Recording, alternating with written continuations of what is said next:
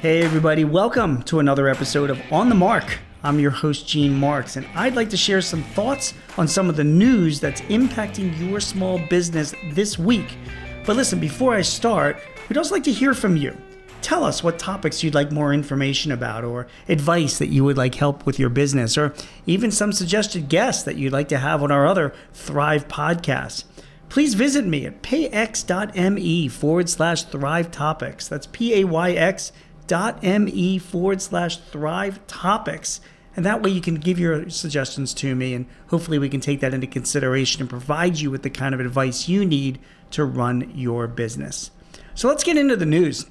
We've got stories from all around the country this week from Maryland, from New York City, from Atlanta. But we're going to start today in California, where guess what?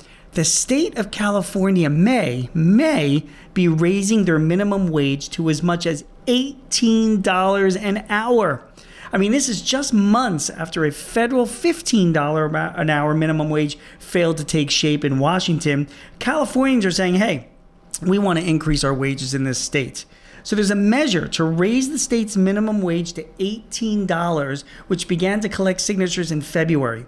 If the campaign, which is called the Living Wage Act of 2022, gets 700,000 signatures, it will be on California's November ballot.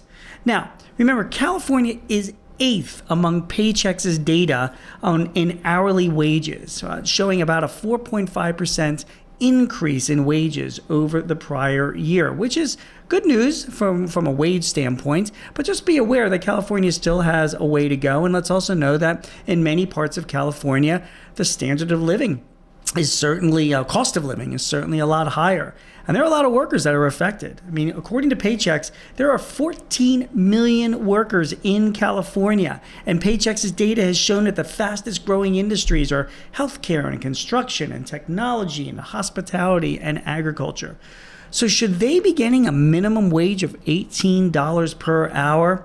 Well, listen, that's California's business. And I've interviewed lots of senators and congressmen about the minimum wage and whether or not we should be raising our federal minimum wage, which is only $7.25 an hour, to something higher, even as high as 15, even as high as $18 an hour. What I've found is this although just about all the senators and congressmen that I've interviewed have, have, have, agreed that the federal minimum wage really is pretty low most of them, particularly the ones, you know, the, uh, the Republicans, do not support an increase in the national minimum wage because most of them that I've spoken to believe that it should be held at a local level.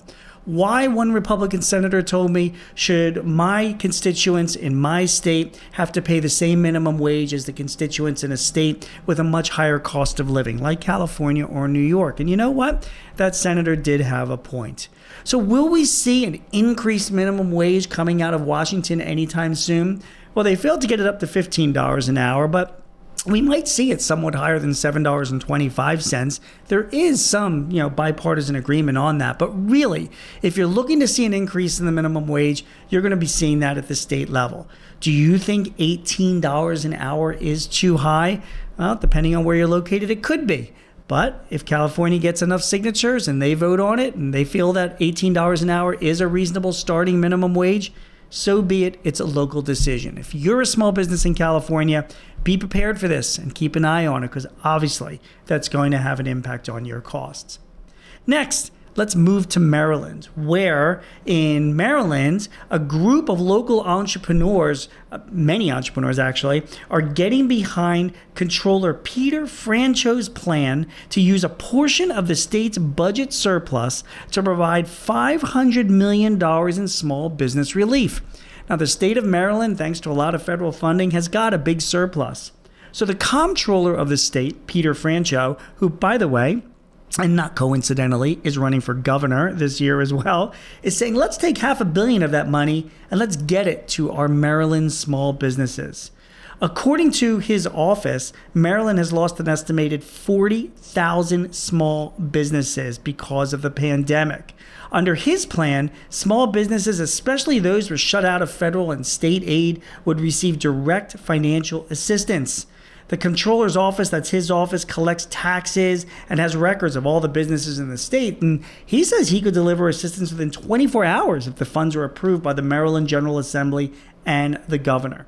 It needs to be immediate, he says. It needs to target small businesses and hard hit industries, particularly minority owned and women owned entities. Okay, it is a great election year pitch for sure. But listen, that kind of money would be needed, sorely needed by many small businesses in the state of Maryland that were impacted by the pandemic. The only thing that I can say and the only advice that I would give is make it really, really targeted in my experience and among my client base, and I have many clients in Maryland as well as Delaware and Virginia, we have plenty of clients that actually weren't affected that much by the pandemic or were able to carry on at a profitable level. And then we also have a bunch of clients that were significantly affected, clients that are in the retail and the restaurant and the travel industry. So, Comptroller Franchot, if you're listening to this right now, if you do get this bill passed, target it at those industries, at those businesses that really, really need it. Don't make it broad based or general like the Paycheck Protection Program was back in February. If you're a Maryland business, keep your eyes open because there could be some funding coming your way. But it's not just Maryland. Let's move to Georgia, Atlanta, actually, where Mayor Andre Dickens has relaunched the Resurgence Grant Fund, a program created in 2020 to help Atlanta's small businesses recover from the effects of the COVID 19 pandemic. Small businesses there, oh, and nonprofits can apply for up to $400,000, sorry, $40,000, $40,000 to reimburse the cost of business interruptions due to COVID 19. They can use the funds for any pandemic related expenses like personal protective equipment, cleaning supplies, and other health measures to protect employees and customers. Payroll has also been added as an eligible item for reimbursement too as well. So listen, if you're a business in Atlanta, you need to look up the Resurgence Grant Fund. There is money now available for you, up to $40,000. Applications are going to be accepted between March 1st and April 29th. Apply now and get your money. That's for businesses that are in this, the city of Atlanta. Finally, in the city of New York, New York's new mayor, Eric Adams, wants to see remote workers return back to the office. He's announced his new preliminary budget, which actually has a, almost a $3 billion gap in 2024. But he's optimistic with lots of savings that his budget has, but he says it all hinges on employees returning back to the office. People have to get back to work. He said we can't send mixed messages. There are huge firms that are based all throughout New York City. Most of those large corporations have had workers working from home all this time. And just now, as Omicron begins to wane, uh, some of those corporations are now making plans to have those workers come back to the office. And Mayor Adams can't wait for that to happen because think of the thousands of small businesses that depend on those workers coming into their jobs every day that supply them with lunch and food and office services and dry cleaning and all sorts of different things that small businesses there in those areas benefit from when those workers are there. My only uh, advice to you, if you're a small business and you think you might be impacted by all these employees hopefully returning back to work, is don't get your hopes up.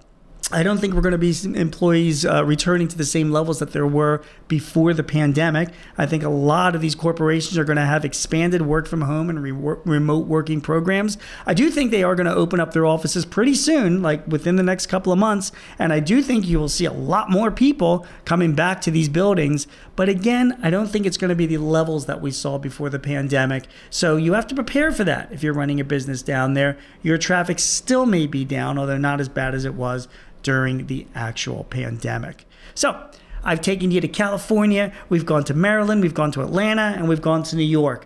Those are four places in the country that have some news coming out that affect your business, not only if you're located there, but also if you're located elsewhere, because you want to keep your eyes on the trends that are impacting your business as well.